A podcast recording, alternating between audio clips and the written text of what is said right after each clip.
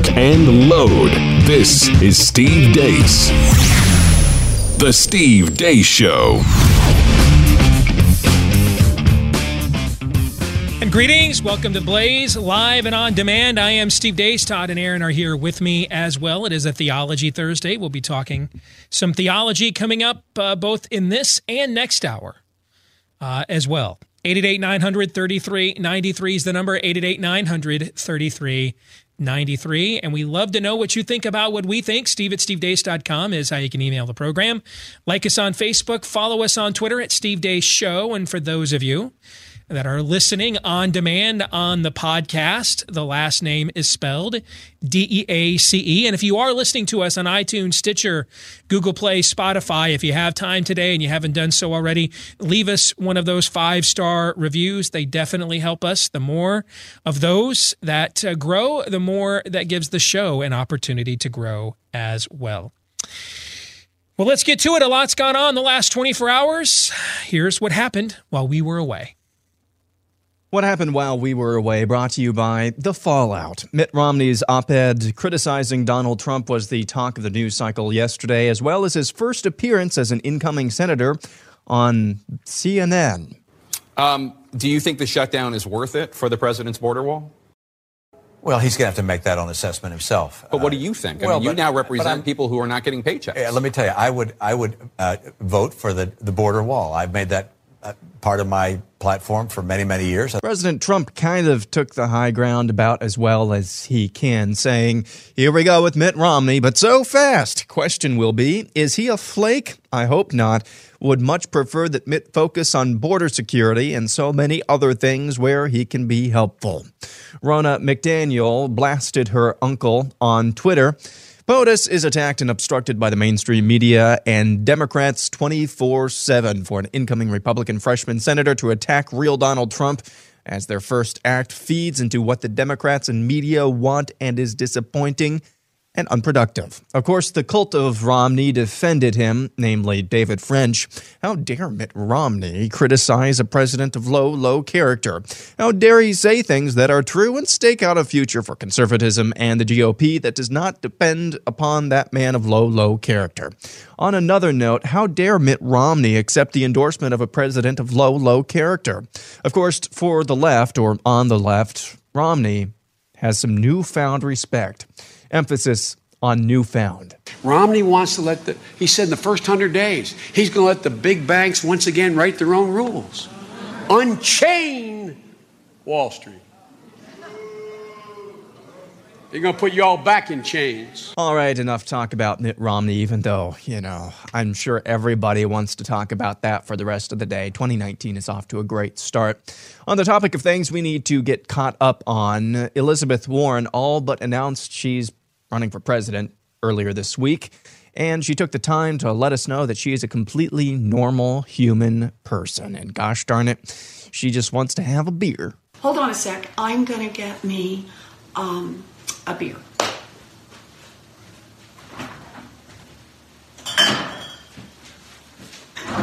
Hey, Robert, my husband Bruce is now in here. Um, you want a beer? No, I'll pass on the beer for now. You sure? Come over and say hello to folks. Yes. So this is my sweetie. Hello. Um, he's, and I'm Oh, crazy. there you. I love you. I love you too. Bernie Sanders is facing allegations his 2016 campaign for president was a hotbed of sexual harassment and misogyny. Here's what he told CNN when asked about it. And, and just to be clear, uh, you seem to indicate that you did not know at the time about the allegations. Is that correct? I, yes, I was a little bit busy running around uh, the country trying to make the case. Oh, I see nothing. I was not here. I did not even get up this morning. Speaking of Bernie, we must look at climate change as if it were a devastating military attack against the United States and the entire planet, and we must respond accordingly.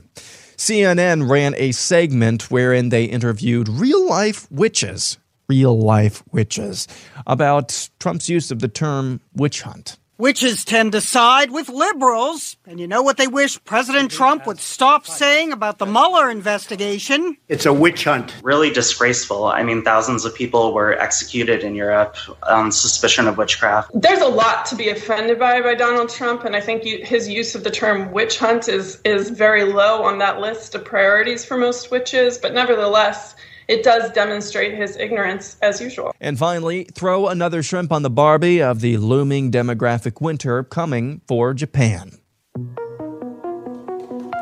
For those of you just listening, this is a video of a 35 year old in Japan who has married a hologram. And for those of you listening, I think you're probably pretty thankful you're listening right now because what we're seeing is horrifying. Seems to be having a great time. He's not a big drinker. And that's what happened while we were away in two minutes or less.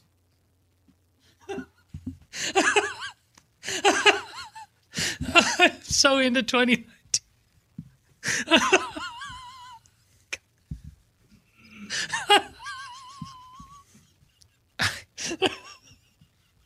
I'm uh You want a beer?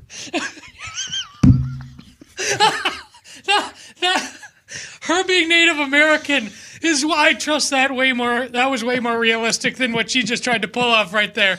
Oh, that was so great. I, I, I, I think I will go have a beer now.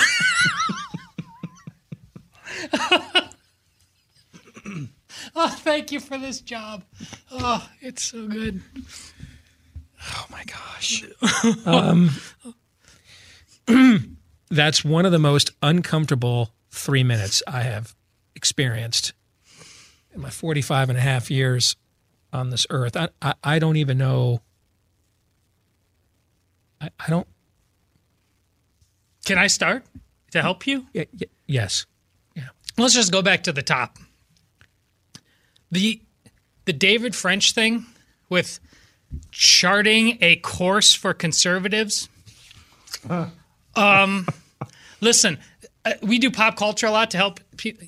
It, I happened to see it again over the course of uh, because it's on uh, Netflix now. Uh, uh, Avengers Infinity War. Mm-hmm. And it reminds me of that scene. It's just so well played where uh, the heroes are on Titan. Uh, and uh, Chris Pratt's character, Star Lord, who's just kind of flighty, and he's talking uh, to Iron Man. And he's saying, Well, how about we try my plan? Because your plan kind of sucks, and my plan is really awesome. And the man who is never at a loss for words, they just pan to, Robert Downey Jr., and he, he has this look on his face like, he doesn't say anything because finally Tony Stark has been broken. David French, you're too smart. Whatever. This is the guy. We have a longer than 10 year track record of what he is capable of. He is going to chart a course for conservative. You can't possibly believe that. How did you say that? Out loud. He brought Well, he you- brought you gay can. marriage to America I just- and created Barack Obama's worst idea before he asked. Exactly. He, he did. He, in in fairness to David French, uh, Mitt Romney does have a 10 year history of uh, charting a course for conservatism. It's called Donald Trump. Yeah. I, I, I mean, the, the stuff that, you know, we're concerned about now with Catholic charities being told they have to do gay adoptions or shut down. Yep. He did that when he was governor his of backyard. Massachusetts. Yes.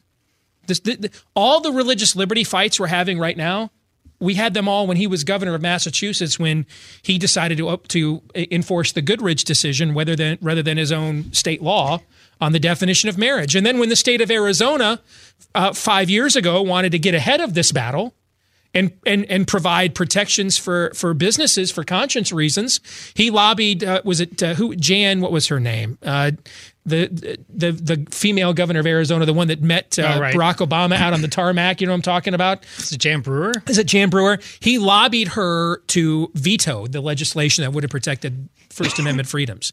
Now, I will say, if you want to go after Trump, the way that he did it in that Tapper clip is much smarter than his op-ed asserting his uh, his his uh, affirmation for border security and for the wall. See the mistake a lot of these guys flake and you know uh, these wannabe Romneys. They they they're not as rich as Romney. They're not as smooth as Romney. They're not as smart as Romney.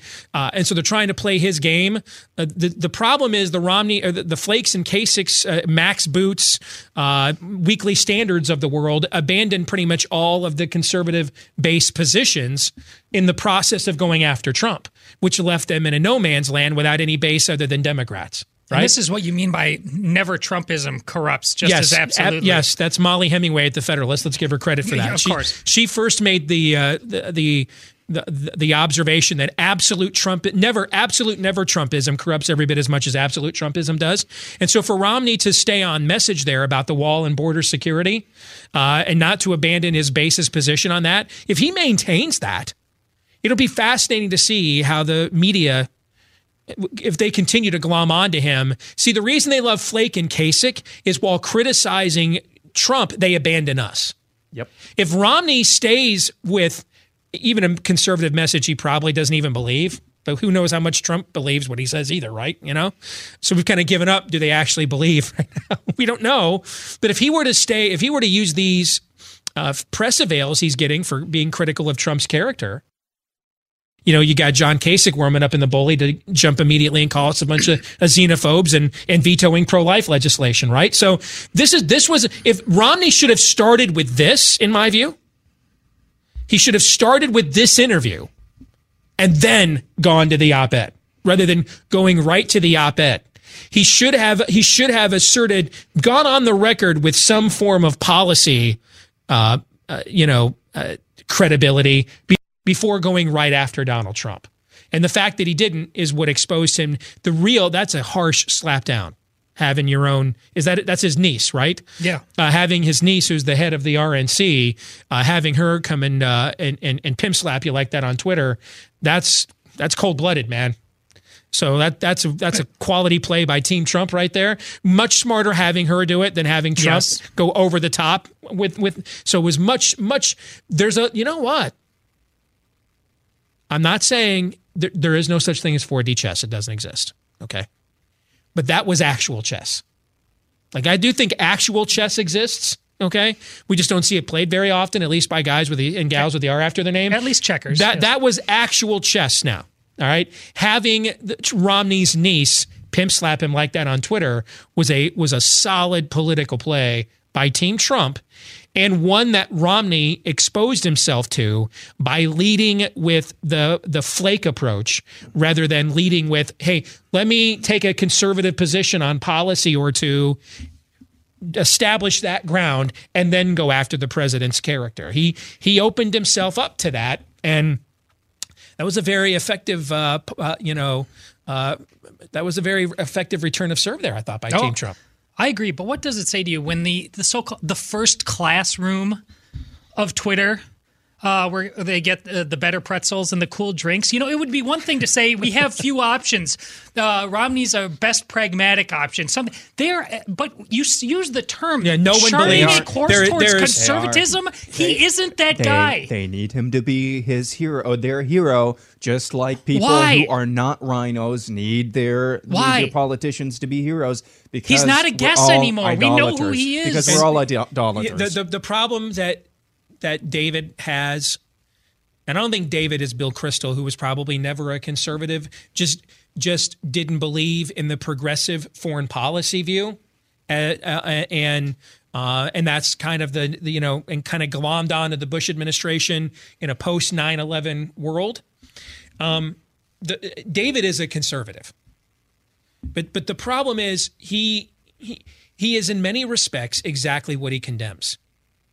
He is far more interested in the packaging. Yep.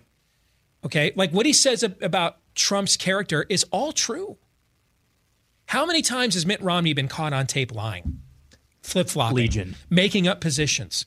You How- were so guys- certain about that that you said Listen, on your radio show you would be fu- you would quit Yeah. your job if you if they could catch uh, you lying about Mitt Romney because you were so certain of what you just said. I know a thing or two about this because my career was made Yes. exposing all those lies. And if I had been wrong in exposing them, my rear end would have been fired immediately. We wouldn't be sitting here and we today. be sitting here today.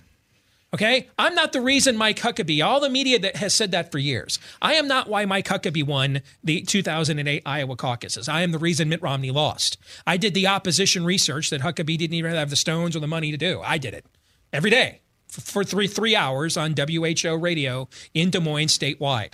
And I didn't do it with I, I didn't read blogs or, or, or do it with monologues. What did I do? I played his actual clips.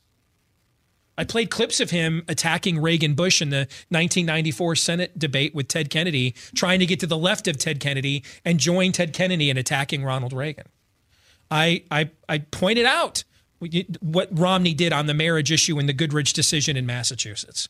I pointed out what his record was on funding abortions through, through Romney Care. And then when his people said that that's not true, I went to the website for Romney Care and just cop cut and pasted right. the link that showed coverage covered services abortions. So not even a deep dive. This is just a shallow I, no, pool. You dipped your toe. In. I did in. a Google. I went to the Boston Globe, uh, uh, the Boston Globe archive, and found Romney Romney's facing a, a you know a, he was what to do with Catholic charities and they're being sued and whether to force them to do gay adoptions or not. And instead of giving an, ex- an exemption, he told the Catholic Church in Massachusetts, "You've got to do adoptions to homosexuals," and they shut their charity down. The same debate we just had with the nuns and, and Obama. Right. We had all these debates right. with Romney and Catholics Preach. in Massachusetts.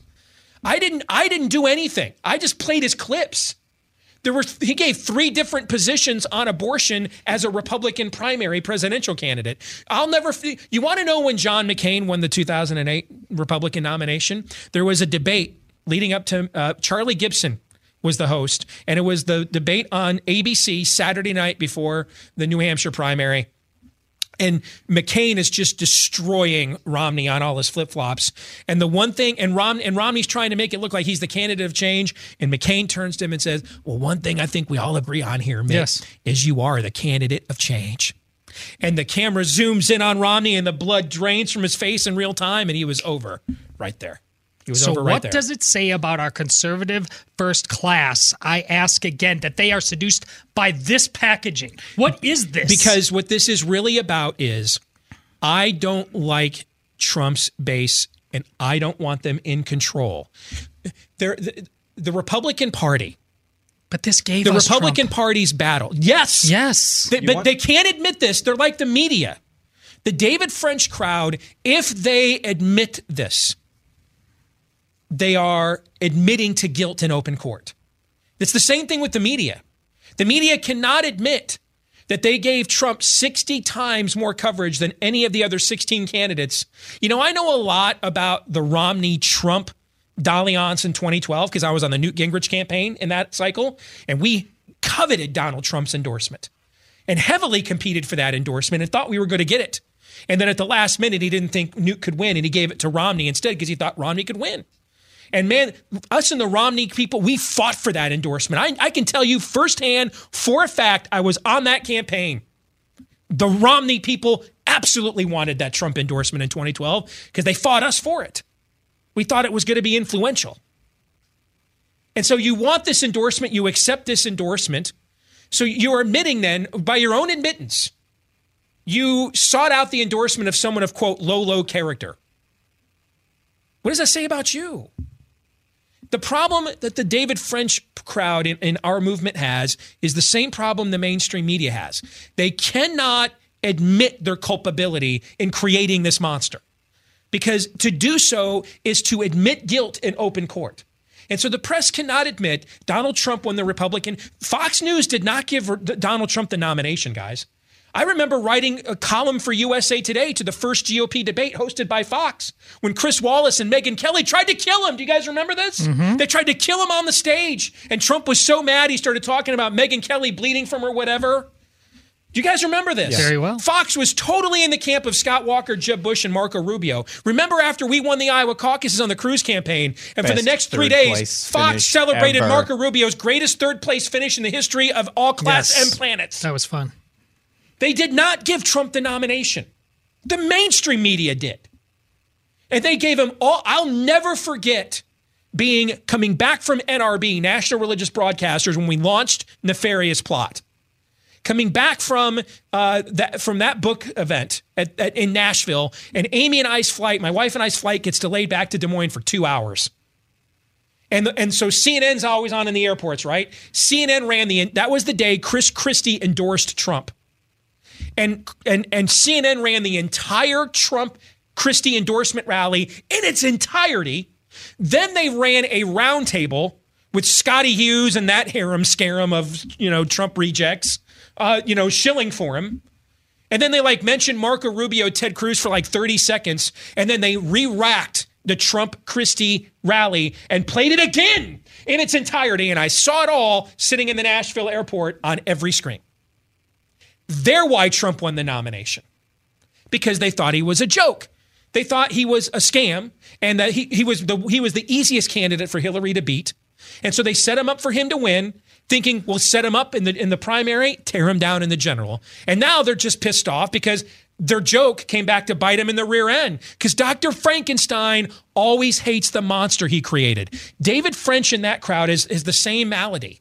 They cannot admit the role they played. Trump, this is this is one of the chapters in my forthcoming book, Truth Bombs. Trump is neither the problem nor the solution for the conservative movement. He is the symptom of what has become of it. Mitt Romney may or may not have been a better president than Barack Obama, may or may not have been a better president than, than Donald Trump. We don't know the answer to that. What we do know is he has no he has no interest in charting a future course for conservatism. And he hasn't his entire elected career. He never has. Never has. He's made that point clear over and over again. Guys, he wouldn't eat a chicken sandwich Mike Huckabee stands up for Chick fil A. This becomes a nationwide thing. It goes in the Guinness Book of World Records as the greatest one day in the history of restaurant, restaurant business in world history. If Chick fil A Day had happened when Trump was running, Trump would have bought Chick fil A. I don't mean the sandwich, I mean the company. And said, hell yeah. I'm gonna crap Chick Fil A's at the first presidential debate. I'll be eating them. I'll eat them on the lectern if that's what it'll take to win. That's why Trump has a base and Mitt Romney doesn't, except for people like David French. It's because when Romney was handed a chick, chicken sandwich, he said to the people at Politico, "That's not a part of my campaign." Meaning, that, that's, that's not my. Him. That's the quote. Yes. That's not my. I don't want that base. I want them to vote for me on my terms. Well, that's what you've said about his whole campaign. They thought the, the when you look at his campaign strategy, you can only come to one conclusion: Occam's razor. And it's the year of no BS. When you go back and look at Romney's 2012 campaign strategy, the only conclusion you can come to is they, they had they had simultaneous goals to defeat Barack Obama, but to do it with the least amount of base favor curring as they possibly could to basically win without the conservative base, without catering to them, so that once they were in office, they could banish us to the kitty table. Because every opportunity, that entire campaign he had to make any, Romney lost in 2012.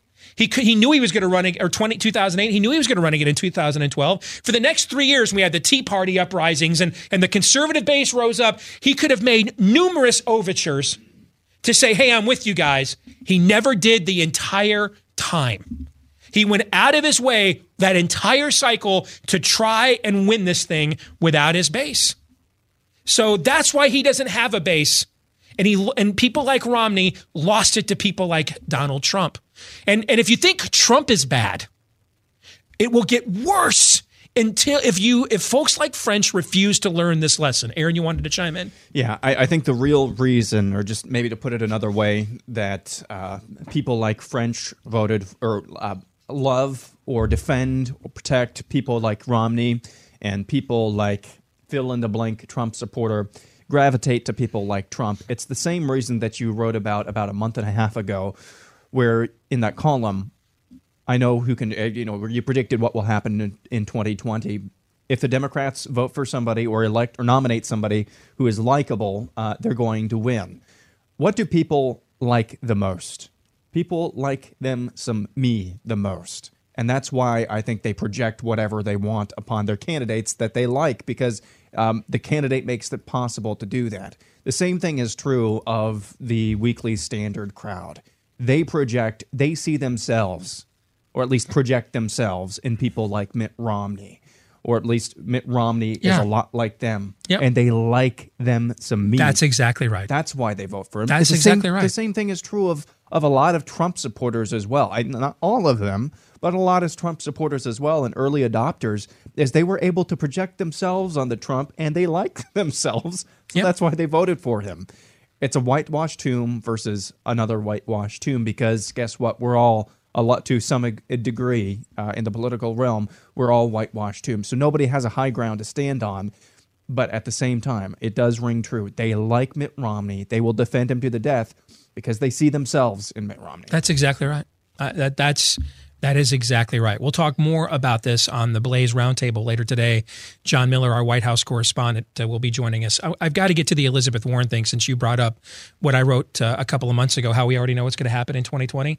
The the the actions she's taking prove that I am right. That that's that that that is the most awkward uh, beer grab in all of human history. Yes, stewardess, I speak jive. Yes. Gosh, that's I don't know who it was. If I if I could remember your name, I'm sorry. I want to give you credit. I think I've proven on this show. I am happy to make to, to cite when people say something that we use on our program. It's a it's a female conservative writer. I can't remember if she's for the Federalist or the Daily Wire. I can't remember her name, but she said Elizabeth Warren is that suburban grandmother at the end of your cul-de-sac who drives a Subaru and has and has a Yeah, no hate perfect. hate's not allowed here sign in her I yard. think that's Kassy Dillon, maybe. Yeah, but that and that's exactly right. Yep. And and the fact that she knows right away I have to make a connection with average Americans or I have no shot and she's already failed. She's done right now. She is done that I'm prom I promise you. That she won't she won't win a single delegate in the Democratic primary. Right now. Mark it. That video she's done. Once you go joke as a candidate, once you become a joke, you go broke. That's an undeniable law of, of, of politics in any culture, custom, language, time period, um, political structure. Once you become a joke, you go broke. She broke. She gone. And she and and and and she knew right away she had to tackle this because of how ridiculous the one thousandth and twenty fourth percent of Cherokee or whatever she was claiming. And so right away she tries to make her common man appeal, and right away she's done and that only speak. See, the see Joe Biden is full of malaprompts too. The difference is Biden's malaprompts are often in the same settings Trump's are, meaning Trump and Biden are both really good. This is what's rare about Trump as a billionaire. He actually relates to regular people. I've seen it. Not, not in rallies. I mean, like in actual personal settings, he relates to everyday people really well. Where Trump struggles is the pomp and the circumstance, like that awkward as hell call to that on Christmas to that kid. Hey, do you still believe? I mean, that's that's what Biden does. So their weaknesses kind of cancel out because Biden's malaprompts are the the, the the the the the circumstance. The pomp and circumstance is not his strength either. Elizabeth Warren can't relate to the average person because she's not the average person. She's a faculty member at Harvard. She's a faculty member at Cal Berkeley. Those are her peeps. That's her base, and and that's why she won't be the nominee. And the fact that she knew right from the get go she had to try and get over this hump only indicates I'm right. If they nominate someone who is likable, they're going to beat him.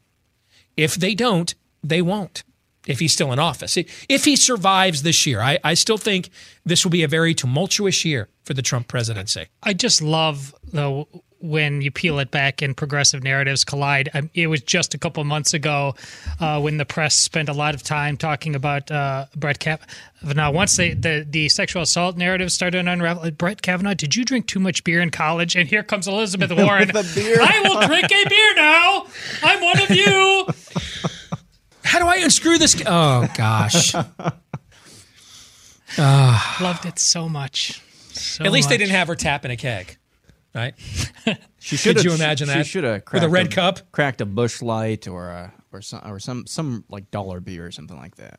All right, hey, here's what we have coming up. I'm excited about this. Ryan Mauro, if you've been listening to our show for years, he's with the Clarion Project. He's one of the brightest minds on foreign policy I have met in my career. He's going to join us here in a few minutes, except he's not going to be talking uh, about foreign policy, at least not primarily. Instead, we're going to be discussing um, where is the real Mount Sinai? And he's got a new film that's out on YouTube that talks about this. Uh, that I had a chance to watch over my Christmas break, and we're going to get to that here when we come back live and on demand on the Blaze. Stay tuned.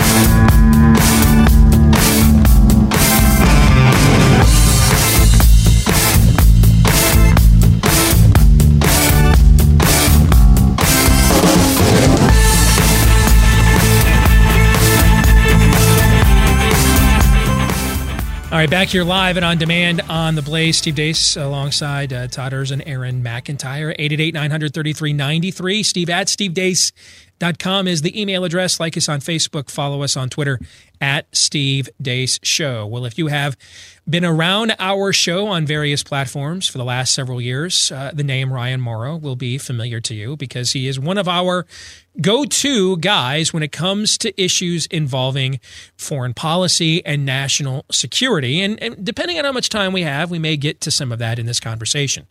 But the primary reason we have Ryan with us today is he's got a new movie out. Uh, that it's on YouTube right now.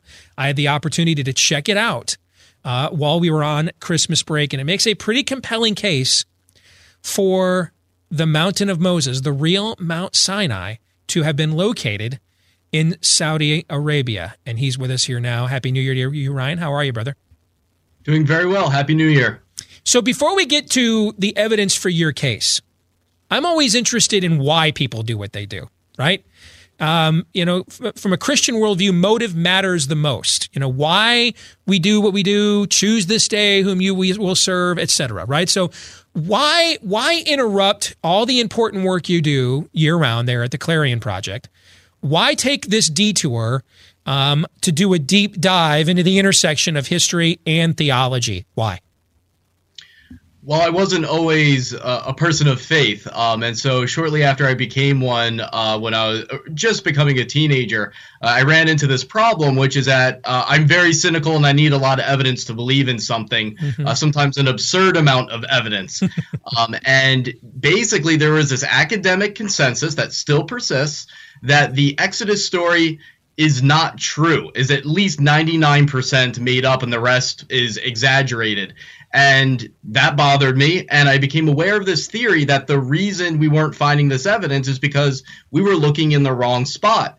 Uh, specifically, we should be looking in Saudi Arabia for the Mountain of Moses, Mount Sinai, and evidence of the Exodus. Uh, but those that went over there were getting arrested, detained sometimes for over 70 days, and their evidence was being confiscated. So you only had some grainy uh, pictures and videos that, for someone like me, wasn't that convincing. Um, but there was something inside of me that, even though I knew about this, just kept my mind on it, even though I wasn't fully convinced. And it was my dream to go and, and see if this stuff was actually there and as dramatic as people said it was. And honestly, it was just a miracle that happened. I didn't put together a plan to go, it just something came my way. And I got to be one of only a handful of people to ever go and set foot in these places. And I didn't even want to make a film, uh, but the footage that I got and, and, the process of me trying to explain the significance of it just required a film, and so it, it just kind of happened on its own. So, some background because we are living in an increasingly secular age. For folks that maybe heard the term the Exodus and yet don't know what it means, never saw Cecil B. DeMille's Charlton Heston classic, The Ten Commandments from yesteryear, for example. The Exodus is the path that Moses leads the Israelites on to escape slavery or flee slavery in Egypt to eventually uh, leave bondage behind and live in covenant, in communion with God as their king in the land of milk and honey, the promised land, uh, the, the land of Israel, right? This is, so this is the journey, both the physical and spiritual journey that he leads them on, this exodus from spiritual and real world bondage into spiritual and real world freedom. That's the story of the exodus. And one of the primary locales in that journey is Mount Sinai, where Moses went to the top of the mountain and received I guess we would call really the first written revelation from God, right? The the the, the Ten Commandments. Okay, so this is a very pivotal moment uh, and- and for really all three of the monotheistic religions. For people who have never seriously studied Islam, uh, I mean, essentially, it has all the same history in the Quran of the of Muslim people that the Jews claim and Christians claim through the Jewish people through Christ. It just has this happening through the lineage of Ishmael instead of the, li- the lineage of Isaac, but it's virtually the same story. And so this has a lot of historical and religious significance in the world. And and you pointed out that hey, you know, we don't have a lot of evidence of you know hundreds of thousands, if not millions, of people fleeing from you know the, a world the, the world power at the time. And and we've had these arguments before. You know, about 150 years ago, there was a gentleman named William P. Ingersoll that used to go all over the country giving a speech called "The Mistake of Moses," and this was prior to the advent of modern modern archaeology. And he would make the claim that King David never lived, uh, Moses never lived, uh, the Hittites were not a real people because we had no historical evidence of any of these things. And you know, we have the advent of archaeology in the next few decades, and over the last several decades, and then the De- the Dead Sea Scrolls. Nobody takes the the meanderings of Ingersoll and his ilk seriously uh, anymore because archaeology has confirmed at least some of the core details of of of the myths, legends, or truths, depending on your perspective, surrounding these people and events. But yet, you saw that there is still this disconnect with the Exodus,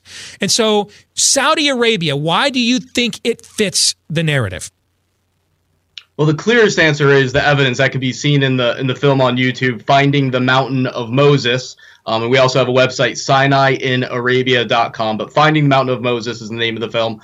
Um, but aside just from the visual evidence, where in this part of Saudi Arabia, basically we look at the biblical directions, which are very specific. It's like a roadmap, and you apply it to this route and you run into evidence of basically every single thing that the Bible says happens from the Red Sea crossing over to Mount Sinai. Um, but fundamentally, uh, really what it comes down to is that Moses fled to Midian. Mount Sinai should be in Midian. And where is Midian? Northwestern Saudi Arabia. Some people say it include a, a small part of Egypt's Sinai Peninsula, but even if you believe that, and there are criticisms of that idea, nonetheless, the vast majority of Midian is modern day northwestern Saudi Arabia and old Jewish, Christian, and Islamic traditions that only recently have really been researched do indicate that Mount Sinai should be nor- in northwestern Saudi Arabia today. So I did some background after I watched your movie. I did some uh, background on your claims, and this is a. I, I found this has kind of been a debate since really about the 1980s. Uh, That this is where uh, the real Mount Sinai is, and I I I read some theological disagreement or criticisms of of your conclusion. Now, where you're where I think you take this to a different level uh, is your ability to go and actually visit these sites. Um, because here's why this is key. It- it- one of my favorite discipleship tools. People ask me all the time, "Hey, I, I'm in a small group. Is there a video series or something you would recommend?" Uh, one of my favorite discipleship tools is called is a video series called "That the World May Know," and this is essentially uh, small groups of, of believers are taken to the Holy Land, and these videos are shot, and you visit, um, you know, the real places and altars in the locations uh, that the scriptures talk about. And since there's been so much archaeological excavation of the Holy Land in the last century, particularly uh, since uh, the the Jews reclaimed. Control over Israel uh, after the UN Charter, uh, a lot of the evidence of these old al- altars and things of that nature exist still. 1600 1500 1000 uh, you know 2000 or 3500 years later. And and so this is where i think your film makes a very interesting case is that if you're gonna if you're gonna make the case that the previous theological um, conclusions of where this is located are wrong, then just as we've been able to excavate some old of some of the old evidences of these locales in the Holy Land, there should be some traces of these events in Saudi Arabia, as you claim, right? Yeah, that's absolutely true. And it's amazing how, as technology advances, uh, we're finding more evidence verifying the biblical accounts. Uh, whereas the, you, you talk to average person, they think technology would result in debunking the biblical accounts, but it, it's as if everything has been calibrated to where, as our skepticism of faith increases, so with the technology to allow us to better understand and verify the biblical account would also increase. Um, and so uh, it, it's really amazing. But for a lot of people that look into the debate of where Mount Sinai is and where the evidence should be, they're going to look at it and it's going to get into the weeds and they're going to say, well, both sound plausible. Which one should I go with? Well, go with the one with archaeological evidence because it, it, you don't have two equal cases in that regard. You have people going to the traditional site and concluding that the Exodus is a myth. And then you have this other candidate with very compelling visual evidence to where you feel like you're in the Exodus when you're there. And when you watch the video, you can visualize this happening like never before. Um, and, and, so to me, it's, it, it's really a strong case that Saudi Arabia is where we should be looking. And when you follow the Bible like a roadmap, uh, you just run into so many things. And we're just scratching the surface. There's stuff that we have not released. There are places that we want to do further research into where we found things, but we want to better understand them. Um, and no one's even brought a shovel there to start digging. This is just the stuff on the top layer. Here's why this is important uh, for those that don't care about Ryan and I's affinity for the, the biblical narrative or things of that nature. Uh, you may be an atheist, you may be a, a, secularist, you may be religiously agnostic, indifferent. The discussion we're having today, right now, between him and I, is at the, pardon the pun, is at the genesis of pretty much every news cycle you are witnessing in the real world.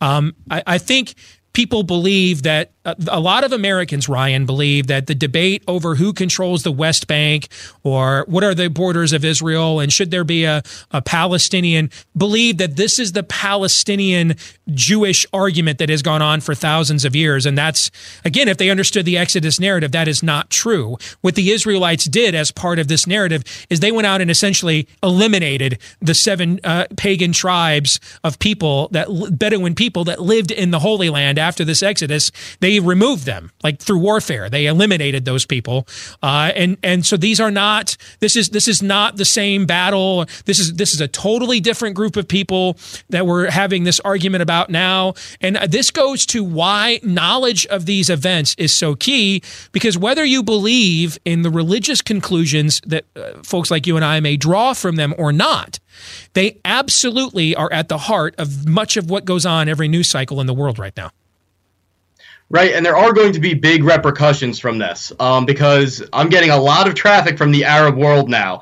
Um, and Saudis locally will say, it, when I go there, they just come right up and they, hey, you want to see the mountain of Moses? You want to see where Moses walked? You guys don't know about this.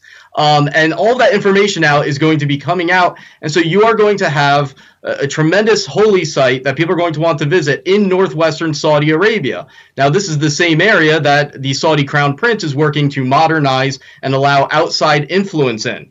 Uh, so this could be really positive on the one hand because you can allow non-Wahhabi influence into the area, faith, people of faiths to come together, and the area to become modernized and really help solve some of the Saudi dilemmas we're faced with. Um, but then on the other hand, uh, you're going to have a lot of people like the Wahhabists, like the Iranians, like the Muslim Brotherhood who are not going to want outside influence coming in, some that may even try to destroy some of the evidence that's there. Uh, and in fact, and I've never said this publicly before, um, there are accounts coming out now from Iranian proxies and people connected to the Muslim Brotherhood that just in recent weeks came out and said, yes, Mount Sinai is in Saudi Arabia.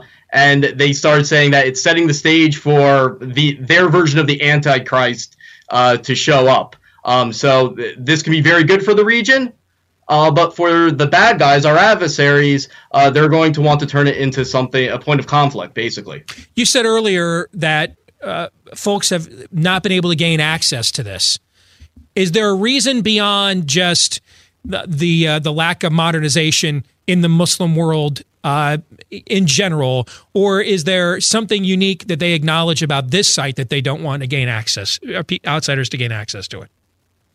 Well, first you had uh, the problem that tourism isn't even legal in Saudi Arabia until recently, and now it's allowed but highly monitored. But these specific archaeological sites have police patrols making sure that you don't come in, and they're fenced off and marked as an archaeological site. So at least elements of the Saudi government understand what's there and how important it is, um, but have decided not to let this get out to the outside world. And maybe some elements of the Saudi government think it, it's something else and not related to the Exodus, but it doesn't really matter.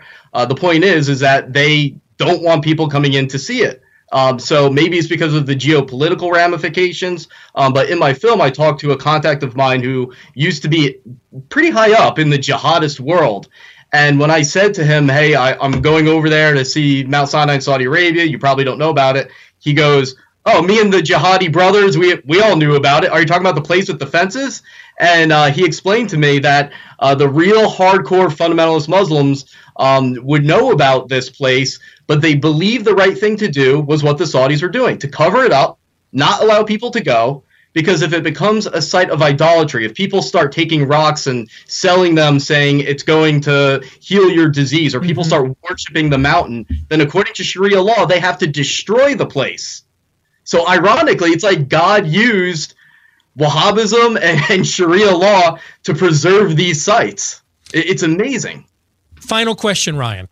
Have you pondered? You mentioned the geopolitical uh, impact of this potentially being the, the site of Mount Sinai.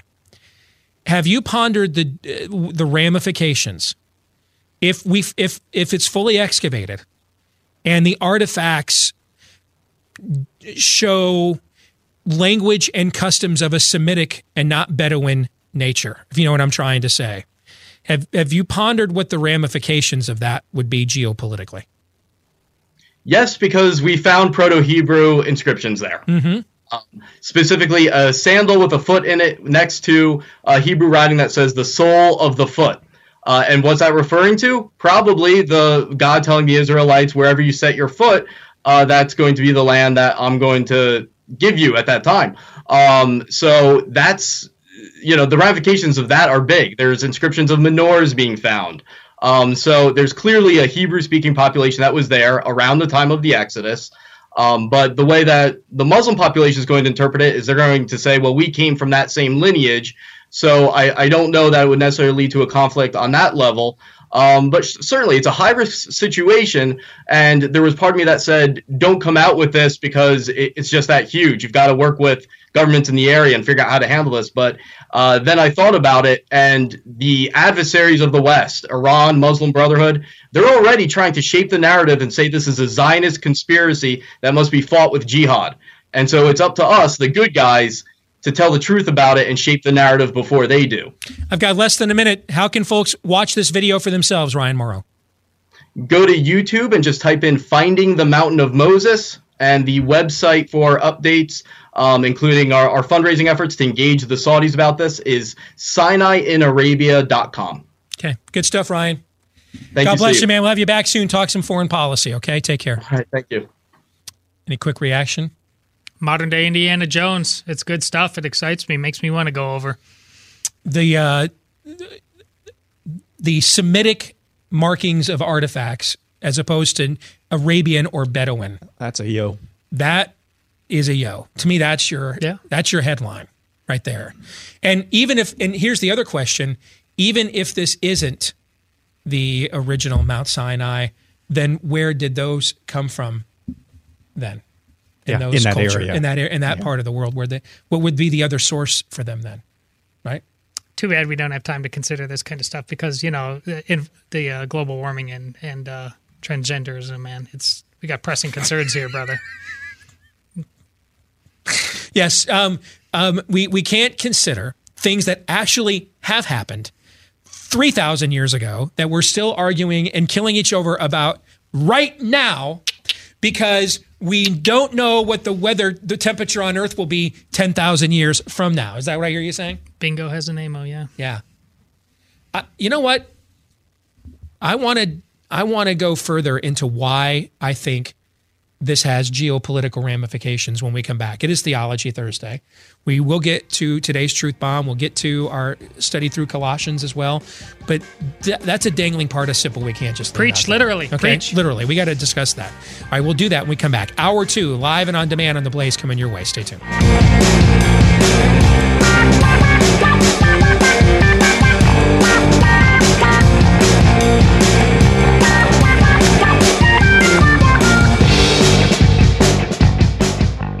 All right, we are back with hour two live and on demand on The Blaze. I am Steve Deace. Todd and Aaron are here with me as well. Let us know what you think about what we think. Steve at stevedeace.com is the email address. Like us on Facebook. Follow us on Twitter at Steve Deace Show. Last name spelled for those of you listening on the podcast or uh, on the Blaze Radio, so you can't see my name over my shoulder. Uh, last name is spelled D E A CE.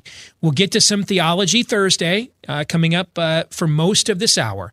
But we begin with today's Truth Bomb, which again is a totally contrived segment to provide me an excuse to promote my upcoming book. Releasing January the 15th, Truth Bombs Confronting the Lies Conservatives Believe to Our Own Demise. Pre orders happening right now at Amazon.com. If you want to get yours, I promise you'll probably regret it. Let's get to today's Truth Bomb. Blaze alum Buck Sexton tweeted this out earlier today. Say what you will about Democrats, but they don't needlessly shank each other in editorials or on TV for a few scraps of short lived praise from a media that despises them. The GOP could learn something. Buck is exactly right. Democrats don't do that. But we need to understand why. Why this is true. It's true for this reason. The Democratic power structure is compiled of those driven largely by the same ideological goals. They just have differing ambitions. The Republican power structure is driven not just by differing ambitions, but differing ideological goals. Meaning, the Democratic Party's core argument is who gets to be, who gets to have the credit for doing what most of us agree we're all here to do. The Republican Party doesn't agree on what they're all here to do. And so that takes ambition, and as you like to say, Todd, quoting the great prophets, spinal tap, and it dials it up to 11. Because when ambition can be restrained when you know if I go too far in in driving my ambition, I will I may uh, counteract and create a backlash against the reason I'm in this business to begin with. I, I, I may work against my own stated mission, my own crusade. But when you are in the same tent revival and don't share the same. You, see the pun that yeah. I made there with the big tent? Uh, when you're all in the same tent revival, but you don't share the same gospel, suddenly your ambition's like, your gospel's different than mine, bro.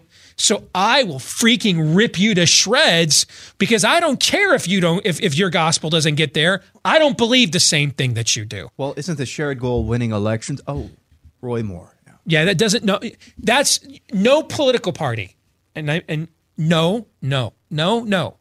No political party can can can stay together with it with its only with its primary goal be being to win elections.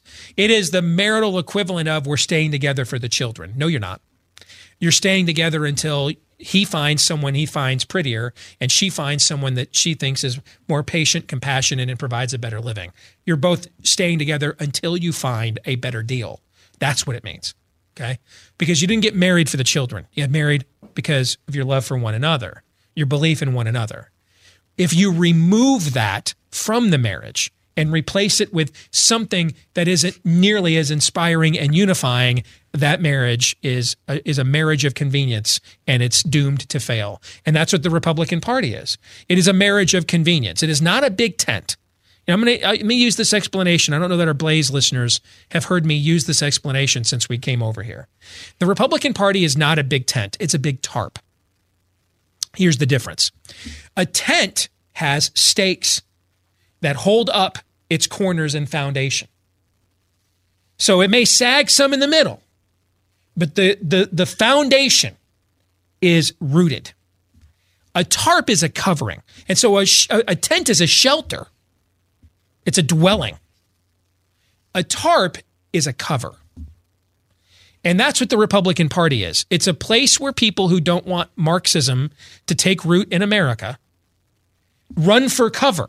It's not a shelter, it's not a dwelling, it's cover.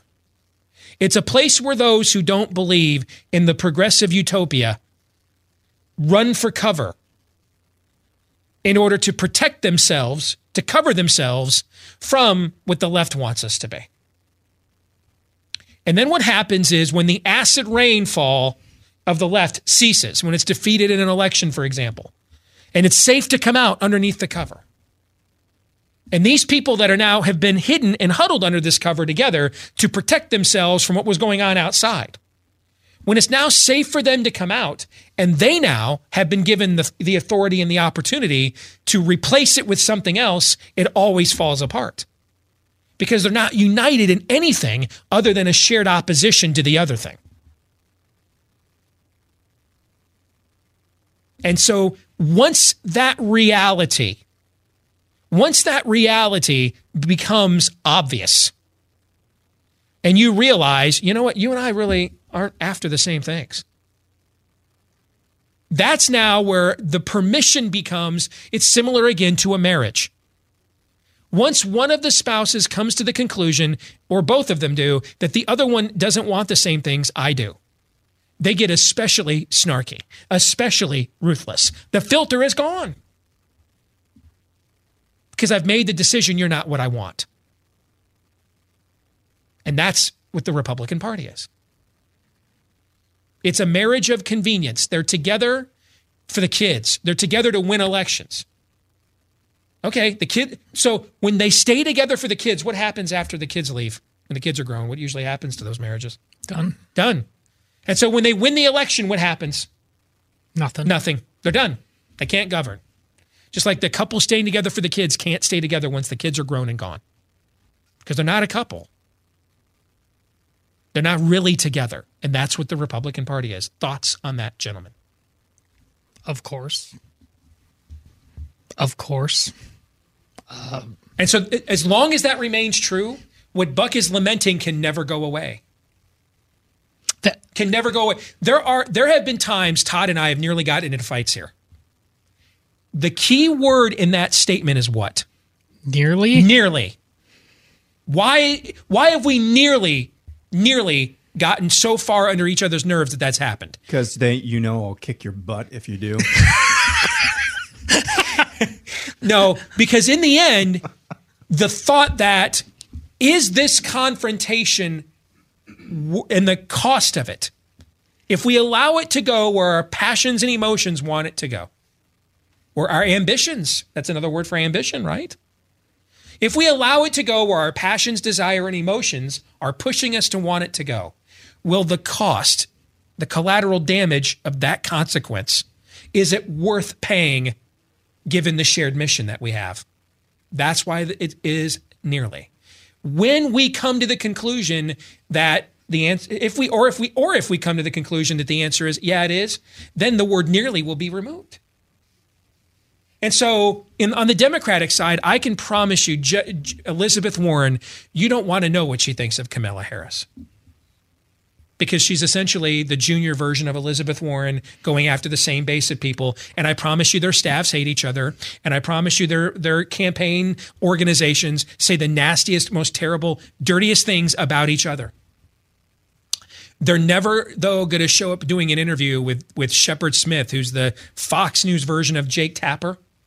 They're never going to show up on Shepard Smith, though, and blast one another on Fox. That's never, ever going to happen.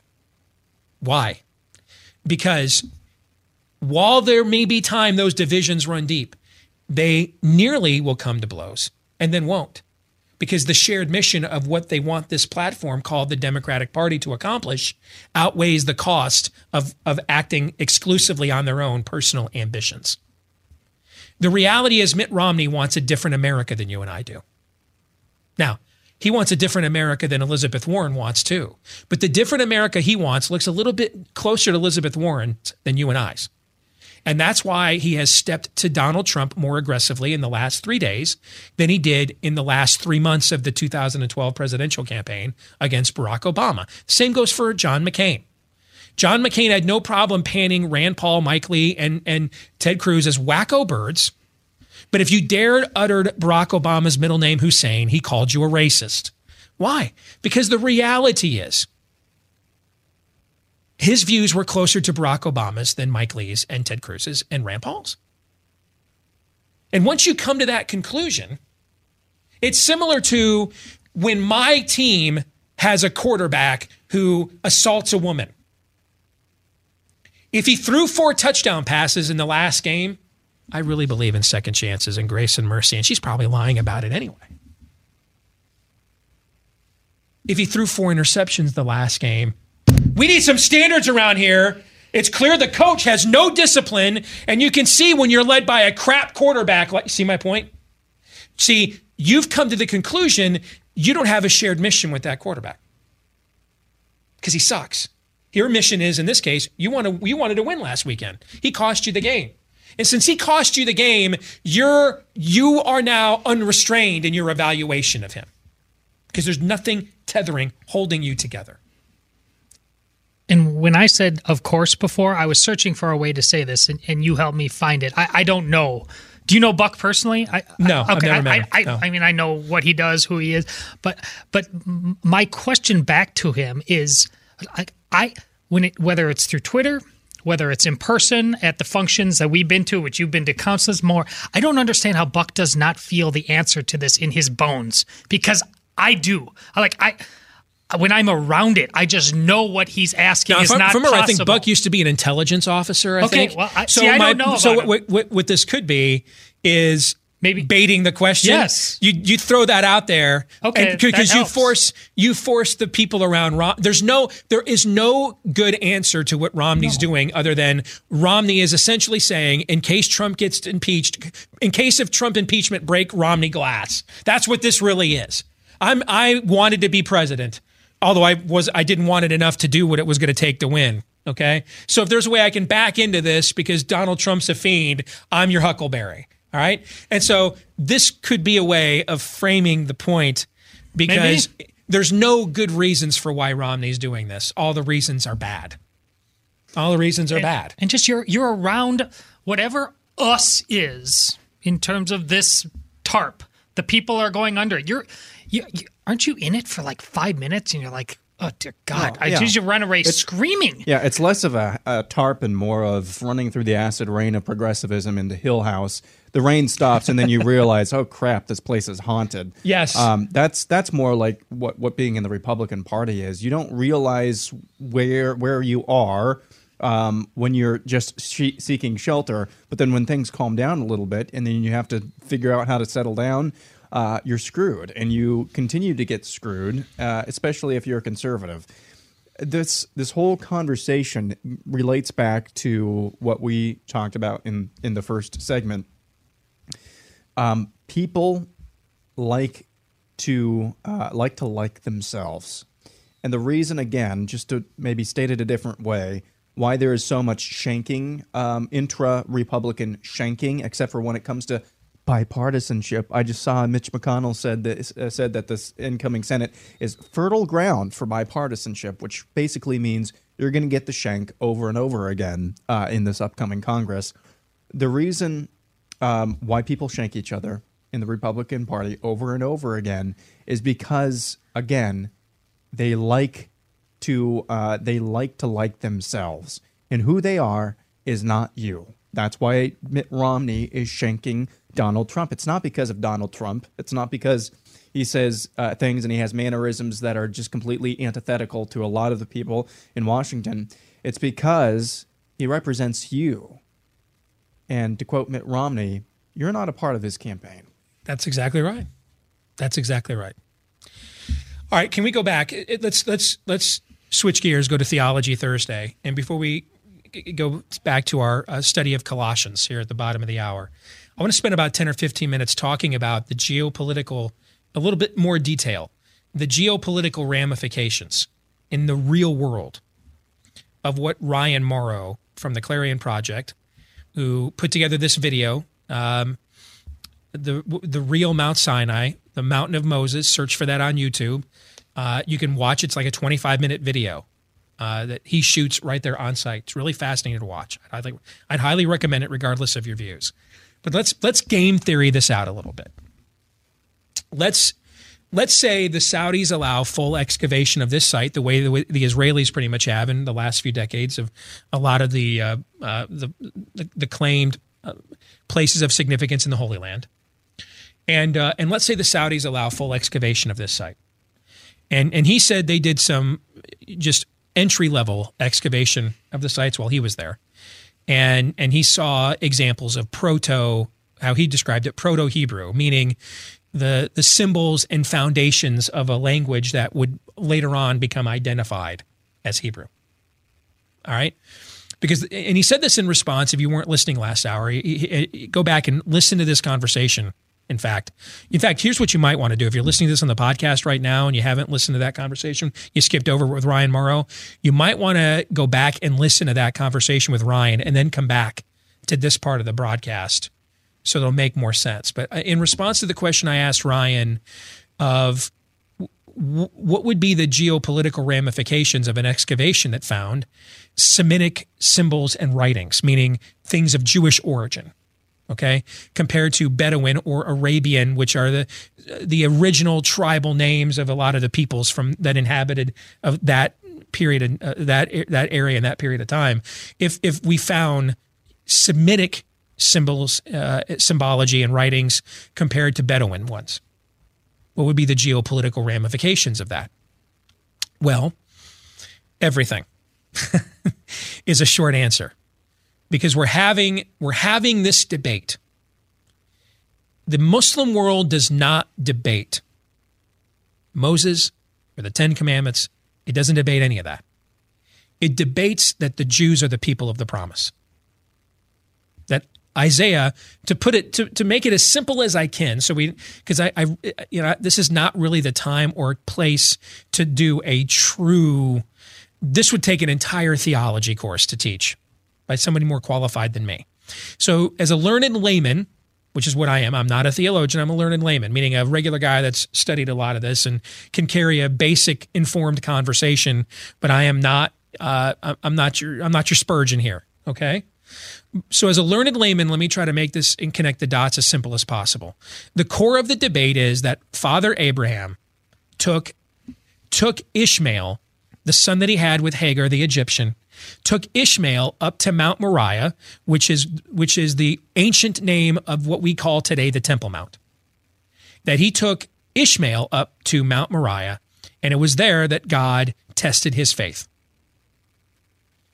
And the Judeo Christian narrative and history of the Bible is that Abraham took Isaac, the son that he had through Sarah. That was the son of promise. He took Isaac up to the mountain. That's the debate, right? Mm-hmm. I have that right? That's and that and that's really where this now detours. Now Ryan said something interesting in response when I asked him what would be the what would be the Muslim world's response did you guys catch this part? I asked him what would be the Muslim world's response to Semitic symbology and writings at, at the excavation of this if it was indeed confirmed this was Mount Sinai. And he said, well, they would just argue that, you know, they came out of these people as well. I, it's not that simple. Can't make that argument. Here's why. In my view, you can't make that argument. Here's why. To me, I, I think this is an either or proposition. I, I, I think it's a zero sum game here. Here's why. Because Abraham predates Moses by a significant amount of time, actually. Abraham was called out of, of, out of a region called Ur of the Chaldees. Where is that? Iraq. Iraq, modern day Iraq. He is called out of that region. Okay? So it's not as simple to say well, our lineages are similar. Why? Because the paths diverge at Mount Moriah. Whether Abraham took Ishmael or Isaac up to that mountain is a question that predates where is Moses' mountain. So, if indeed, if you do the math in reverse, if indeed you excavate this site, and it is confirmed that this is Mount Sinai. And there are clear, overt Semitic, Proto Hebrew, as Ryan put it, symbols throughout, th- replete through the excavation. Then the question of what occurred at Mount Moriah is settled. There, there, there isn't a room for an alternative. The Islamic narrative collapses, frankly. There, there's no room for an alternative theory. Now, some will say, and this is what I would say to me if I were you Steve, you're always the one arguing philosophically for one side's assertion to be true, so must then the, the opposite of it. So if we go there and we find Bedouin markings, does that collapse the Judeo Christian narrative? It doesn't collapse it. I agree it would not be ideal. I think we would all agree it would not be ideal for the Judeo Christian narrative if this were to be confirmed through excavation, the, the site of Mount Sinai, for there to be Bedouin symbology and markings and not Semitic or Hebrew. I think we would agree on that, right? To be fair. Okay. But here's the problem with saying, while it would not be a boost to that narrative, I don't believe it's even a mortal wound to it. Why? Because you then still have to do the math to explain where does the hist why have the Jews been in that land and lived there on and off for thousands of years now. Why? You meaning their narrative still has a historical claim. They have still Moses never vi- or I'm sorry, Muhammad never visited the Holy Land physically. Went there in a dream if you read the Quran. He never set foot there. Where do the the Jews have a claim to that land historical? That we can that we have historical evidence and ties to. I've mentioned archaeo- archaeology has uncovered references to King David, for example. So the Jews still have a claim to that land. Where did that claim come from then? Because the point of the Exodus was to lead them where? Promised land. To the promised land. So while I agree it would not be optimal for the Judeo-Christian narrative for that site to be affirmed as the as, as, the Mount of Moses, and then for it to be Bedouin in nature, it still doesn't doesn't really dent at all where the historical claim of the Jews to the Promised Land comes from. Do you see what I'm trying yeah. to say? Whereas, in my view, the entire Islamic narrative collapses. In the heart of Saudi Arabia, Muhammad's home nation in the heart of Saudi Arabia. This is confirmed as Mount Sinai and everything there of historical significance in the confirmation is of Semitic origin. There's only one explanation for that. there would be uh, no other explanation. There's a reason maybe why it's 2019 and we're just now hearing about this maybe. Is this gambit? Yeah, to me it's it's a it's a risky gambit. It carries some risk for the Judeo-Christian narrative. It's the, if you want to use a poker term, it is the degree all in moment for the Muslim narrative. The Muslim narrative either is sustained or collapses if that site is Mount Sinai. I don't, I don't see an in between. The, the Judeo Christian narrative still could fall back on, okay, then you still have to explain to me where the Jewish claim of the Holy Land historically, how did they get there then? Yeah. And you still have to answer that. And no, the people that the Israelis are arguing about where's the capital of, of Israel, how much of the West Bank um, is this occupied territory, those Palestinians are not descended from the seven tribes of Canaan that the Israelites removed and replaced. Those tribes were eliminated and or married and melded into the Jewish people. The Palestinians are, when, when Newt Gingrich got in trouble for saying they're a made up people, he got in trouble for saying that because it's true. There is no native Palestinian people. Many of them were folks that were refugees that were thrown out of other Muslim countries and they settled there. Okay. So this, this is, these are not the descendants of the people that the Jews fought to get control of, of, of, of, of the Holy Land. They're not descendants of people. biblical people, long Assyrians, Babylon, you know, from those areas. Yes. but yeah, but they but be, this is not this is not a three. Yes, this is this is not the same. In, iteration Correct. of rivals that the Jews have been fighting for that land, uh, you know, for you know since the time of, of of King David. That's not true. Okay, that that's not a historically accurate claim. And and by the way, they don't claim that. It, that's largely a misinformation campaign from leftists and and progressives uh, in your own elite academic and media cultures in Western civilization that have muddied the waters um, in order to create an outcome that justifies their own utopian views of the world. Okay. Uh, so, your thoughts on that con- of adding an extra layer of context to that conversation and its particular ram- its potential ramifications? Well, your poker analogy is apropos not not just for how you used it in terms of what's at stake uh, uh, for Islam, um, but going back to where you started, what how it changes everything. Uh, a the a eureka like moment that just I keep I refer to Indiana Jones, but you know there's Indiana Jones movies have a magical quality to, to where where lies are literally you know destroyed by spiritual uh, uh, phantasms before your very eyes. But you know the ability for the truth to uh, bend every knee to give people eyes to see and ears to hear. We are clearly in desperate need of that as a people, and we're always kind of trying to figure out wh- who's it going to be, when's it going to be. Right now, there's there's so many liars. Who, who will step forward and be be the light in the darkness?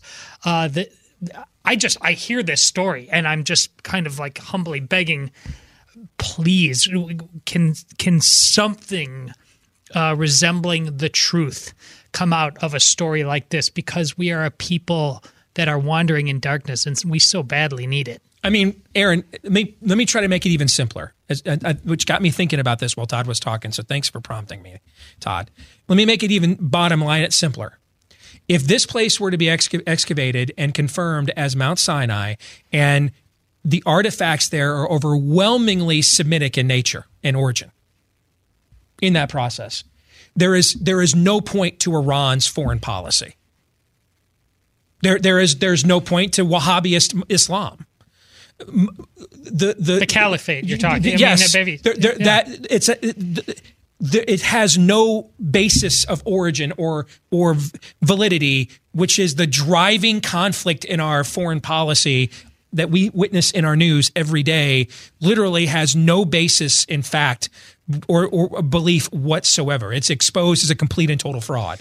Yes, in game planning this out a little bit, the, the key phrase here is eyes to hear. uh, Eyes, eyes to hear. Boy, you better get yourself checked if you have that. Eyes to see and ears to hear that Todd used.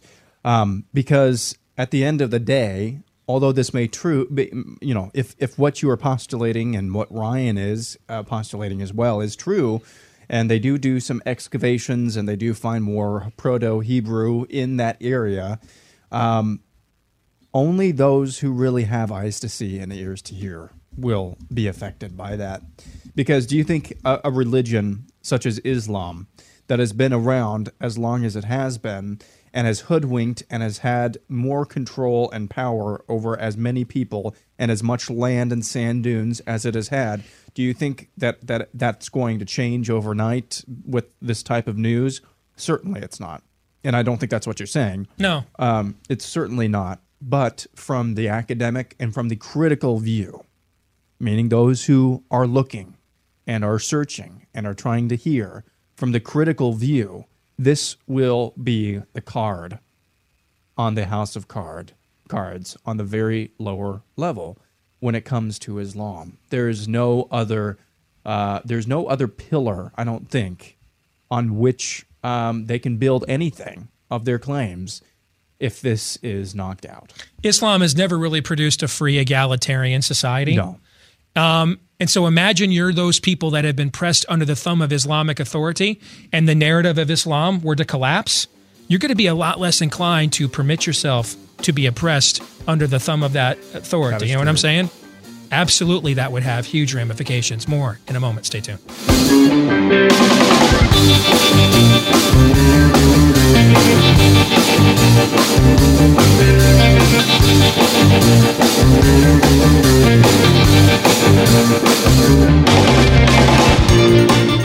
All right, back here live and on demand on The Blaze. Steve at stevedeace.com is the email address. Like us on Facebook.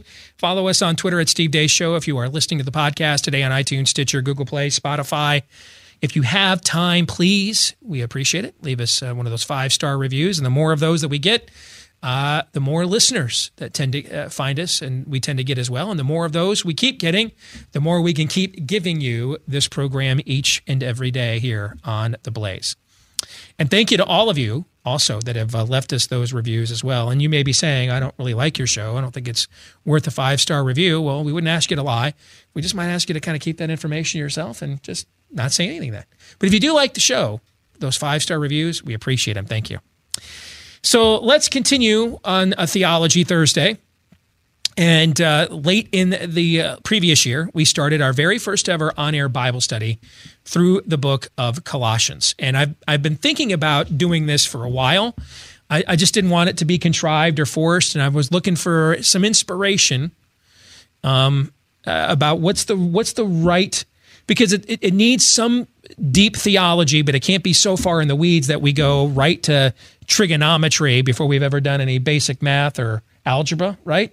Uh, but I don't want it to be vapid, uh, and, and, and I want it to be impactful at the same time.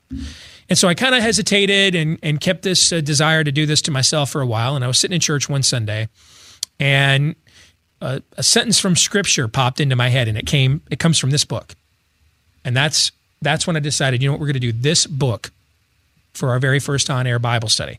So since we've been gone for several weeks, uh, I'm gonna uh, this first week back, we're gonna kind of do a remedial. We're going to kind of go back to what we've talked about before, hit some of the major points, just make sure everybody's up to speed. And then when we come back here next Thursday, uh, we'll advance further into the book of Colossians. Fair enough? Okay. So for those of you that are new to this, uh, the book of Colossians is what's called an epistle. That's a fancy stained glass window word for uh, a letter in, uh, published in the New Testament. All right. And the author of this letter uh, is uh, Paul, uh, who was appointed to be the apostle to the Gentiles. What does that mean? Well, yeah, keep keep in mind that Jesus is Jewish. Your early church fathers, apostles, the disciples, Jewish. So out of the Jew in, in the Jewish teaching, the world is divided into really uh, two facets: Gentiles and Jews. Right. So Gentiles just means the the non-Jewish people and the non-Semitic people uh, in the world, the people that are outside of God's covenant through Moses. That's what it means. Right. And so there's a great there's a there's a there's a providential meaning and irony behind Paul being appointed to be the apostle to the Gentiles, because as he describes himself in another epistle, he is a Hebrew of Hebrews. Uh, he is a he is a a Jewish teacher of the highest order. He was taught by a Jewish teacher uh, of the highest order, and uh, part of that calling as God's covenant people was to separate yourself from the influences of the pagan of the Gentile world, but to, as a symbolic gesture to show, you know, when Jesus loses his temper in the temple when he sees that they've turned the altar of God into a marketplace and he quotes from the prophet Isaiah and he says, My house shall be a house of prayer for all nations. That the time would come that God would open his covenant up to all of his people. And that this is a symbolic gesture moving us to that reality to see um, one of the most preeminent Jewish thought leaders of his day is now the apostle to the non-Jewish world. He is he is taking what he believes uh, is not a replacement, but the fulfillment of the calling of the Jewish people, the call, the, the, the, the, compiling of the Torah and the law and the prophets and the proverbs and the Psalms, and that, and that he is taking the fulfillment of all those things that he believes Jesus Christ is, and he is now taking that fulfillment of the Jewish faith through Christ. He's now going to take it to the Gentile world, the rest of the world. I guess this is God's way of saying only Nixon could go to China, in a way. And we also pointed out that, um, you know, they didn't just spin the wheel of destiny in heaven one day and they plugged their noses and closed their eyes and Jehovah pointed at the board and it was pin the nail, uh, pin the tail on the Jew. And this was the Jew that got picked to be the apostle to the Gentiles. Now, there's a reason here. Paul, as both um, a respected Jewish scholar and a Roman citizen. Keep in mind, the Jewish people are oppressed by the Roman government at this time. All right, so they're they are an oppressed people. And they've only been given some limited religious freedom because they have shown such a commitment and zeal to the uh, to the purity of their faith, even to the point of um, the Maccabee rebellion that helped eventually lead to the ushering in of the of the Romans uh, conquering the Jewish people.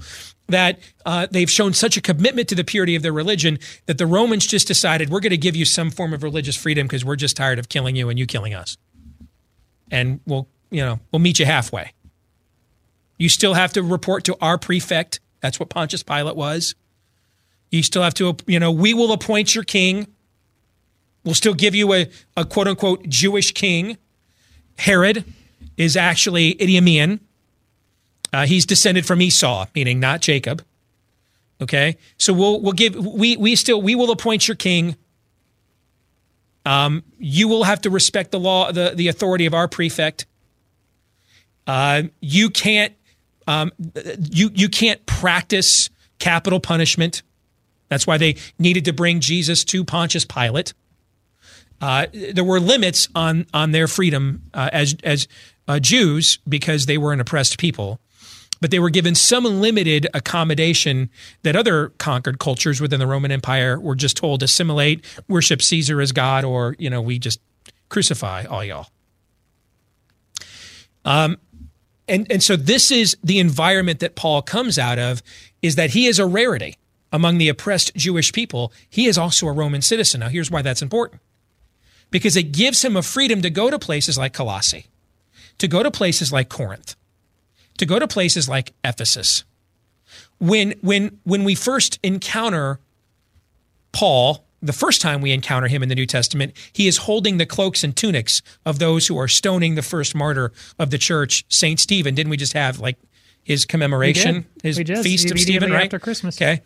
Um, Good King Wenceslas came out on the feast of Stephen, right? That's a Christ, old school Christmas carol. Okay, Yeah. that's what that's a reference to. Yes. All right. Um, he's in the New Testament. We first meet Paul holding the cloaks and the tunics of those who remove their outer garments rather than risk getting them dirty or the blood of Stephen on them while they stoned him to death for preaching Christ as the Messiah. The next time we encounter him, he is on the road to Damascus. Now, Damascus is where? Syria. Syria. So it is outside of Judea, which means the the list of Jewish leaders who could just decide, you know, I'm going to go visit Antioch. Just going to head over and see what going to see what the Syrians are up to. You know, it's a it's the Sabbath and I've got my day off and I'm just going to go check out. You know, Syria's nice this time of year. No, they couldn't just get up and go, guys. Now Paul can. Saul, as he's known at this time, he can do it when probably I would I would imagine uh, if you just study history, the list of those within the Sanhedrin, the, the highest, the Jewish high council at the time, who could just pick up and leave the, the province of Judea without a Roman uh, permission slip, let alone guard, is a real low list. Your whole previous argument says the opposite. They wa- they wanted them contained. Just Yes. be peaceful, Yes. right there. Stop messing around. So who says God isn't pragmatic, man? He's like, hey, he's got his passport. I know he's bloodthirsty, but he's got his passport. Right. It's easier to if we're going to flip somebody, flip the guy that can go everywhere. Yes. That's, that's half the battle right there. There you go. All right. So uh, so Paul is, is is is on his way in order to address a surging Christian, po- and this is actually Syria is where Jesus' followers are first referred to in the scriptures as Correct. Christians. Correct. All right. Uh, they're in a place called Antioch. All right. So he's on his way there to deal with the Christian problem, meaning he's going to deal with some heretics. That's what he's going to do. And it is on this road to Damascus where this rarity of a human being at this point in time in history, a man who can freely walk with respect and regard and esteem into any synagogue throughout God's covenant people, the Jews, but can also walk into almost any place freely that he can safely get to uh, in the first century within the pagan Roman Gentile empire. He's on a real short list of people who can walk in both of those worlds. And that's why God chose him, I believe. And so he is the one that is writing this letter to the Colossians. And when you read Paul's epistles, again, his letters, it will often begin with a couple of things, and this letter does as well. Begins with um, salutations, greetings. He mentions those that he has met in in the travels to these places in the past that he planted churches through, um, and he did not plant franchises. Paul wasn't one church in many locations. No, no, no. Paul found guys like Epaphras and said, "You're the pastor of the church here in, in Colossae. Timothy, you're the pastor of the church here in uh, Ephesus." Okay, he planted churches put men in charge of churches. He wasn't a brand. He wasn't a franchise. He wasn't many churches in one lo- one church in many locations. No, he planted churches. He had an apostolic calling, which was apostolic meaning to ri- find, train, rise up and call and place other leaders within the church. That's what he did. That's the Christian model. We're not a KFC. That's my side tangent. You want to get me going get me going on the whole one church in many locations thing because man, that that's on the poo list the, of the Steve Deace uh, hymnal book. I'm not a fan of that at all. Just as long as there's a McDonald's in the atrium, I think fine as anything. Leave it to the millennial to find an accommodation where they are serving real white chicken meat now for their McNuggets, which means all those yeah. years when we were buying those nuggets, Yeah, we did it old school. they weren't. If they're telling us now they're selling it's real chicken Was meat. it chicken? That wasn't what we were eating before, Todd. Just saying, right? Okay. So um, Paul plants these leaders. But every time, you know, he's, but he is the apostle, which is a, you know, if we were going to put it in a modern term, he's kind of like the regional manager or a bishop in some respects. And so sometimes when those in the, under him in his network, sometimes those churches, churches, you know, they need some correction, they need some clarification. Some correction. I Some- think of Galatians immediately. Well, I was going to go to Corinth. Sometimes he just needs to take his belt off, right? And they need a foot broken off in their backside. You know, sometimes there's just sometimes a correction is needed. Okay, and so the, that would often be the source of these letters. And you know, so he begins with a salutation, and you know, it, it's almost a, a, a, Paulian way of saying this is going to hurt me more than it's going to hurt you before the spanking begins or the clarification begins. Uh, he asserts his credentials reestablishes, hey, I am the divinely appointed authority here. I'm the apostle. And so I have, and the evidence of how I have carried out, he doesn't just say, hey, I have this calling. The evidence of what I've done to carry out this calling, the suffering I've done for this calling. And some of that suffering is putting up with some of you. the suffering I've done for this calling is evidence I am the one that has been given the apostolic authority. So I speak with divine inspiration. And when we go through the rest of chapter one of Colossians, it, be, it, it, it asserts what theologians later would call, and there's, and there's other um, uh, shadows and evidences of this in the Gospels. But Paul is really the first one here in this part of Colossians to put together what modern theologians refer to as a Christology. And when you look at the transition here in chapter one, there is no transition to this Christology. He just goes there. As if to say, you know what? As we're resetting things, let's reset the main thing. He is the image of the invisible God, the firstborn of all creation. For by him all things were created in heaven and earth, visible and invisible, whether thrones or dominions or rulers or authorities. All things were created through him and for him. And he is before all things, and in him all things hold together. And he is the head of the body, the church. He is the beginning, the firstborn from the dead, that in everything he might be preeminent. Preeminent. Preeminent means what? Preeminent. Nobody's eminent before you. Nobody is before you. No, you are lesser to nothing. Lesser to no one. No one is before you. You are the Alpha. You are the Son of God, as in God incarnate. You are God. Not the Son of God like Noah is the son of Steve where he is an offshoot of me. He retains some of my characteristics because he is an offshoot. But he is his own distinct person at the same no. As in you are the incarnation. You are the physical form of the only living God of the universe. That's what that means. For him, and how do we know that's what it means? Uh, the very next sentence. For in him all the fullness, all, some, most, kind of Thursdays when they wear white. The all. The word all means all. All. All the fullness. Fullness, ha, kind of completeness. Well, you know, maybe in this life or another life or maybe a- a- at another time. Uh, No, fullness. The first, the first word of fullness, which is a, the first four letters there, are the word what? Full. Full. Not empty, sort of, kind of, halfway. So we have all, we have full. For in him all the fullness of what? What's the next word? Truth. Deity. God or of deity. For him, and for in him all the fullness of God was pleased to dwell. He is not a branch, an offshoot, a descendant in the way we understand father son relationships. He is he is literally literally the physical vessel of the fullness of God, which means he is what? God. God. That's what it means. That's what it means. And through him to reconcile to himself. To reconcile to himself. All things. Some things, most things, a few things. All things reconciled to whom? Himself. Why to himself? Because he's God. He's the preeminent one.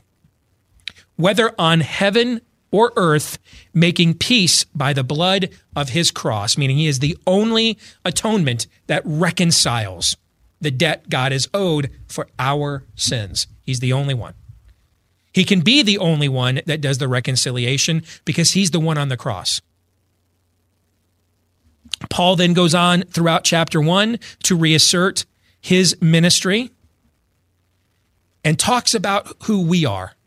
To them, God chose to make known how great among the Gentiles are the riches of the glory of this mystery, which is Christ in you, the hope of glory.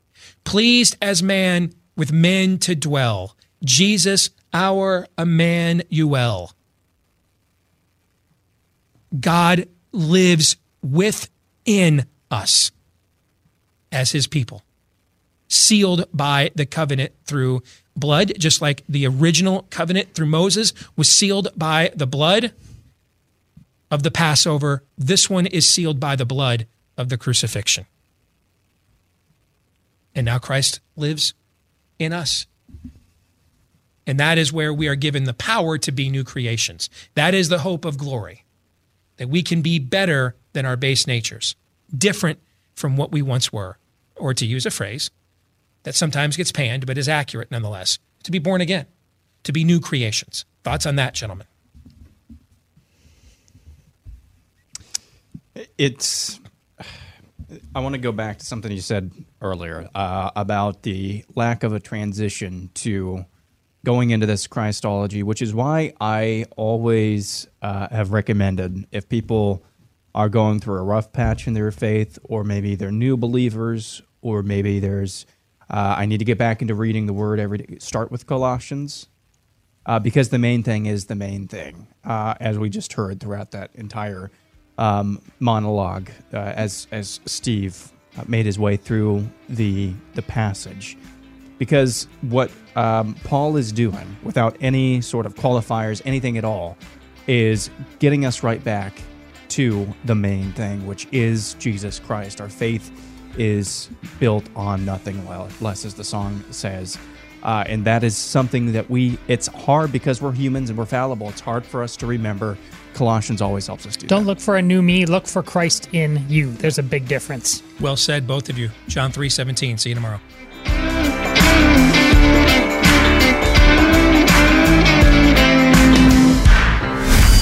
This is Steve Deace. on the Blaze Radio Network.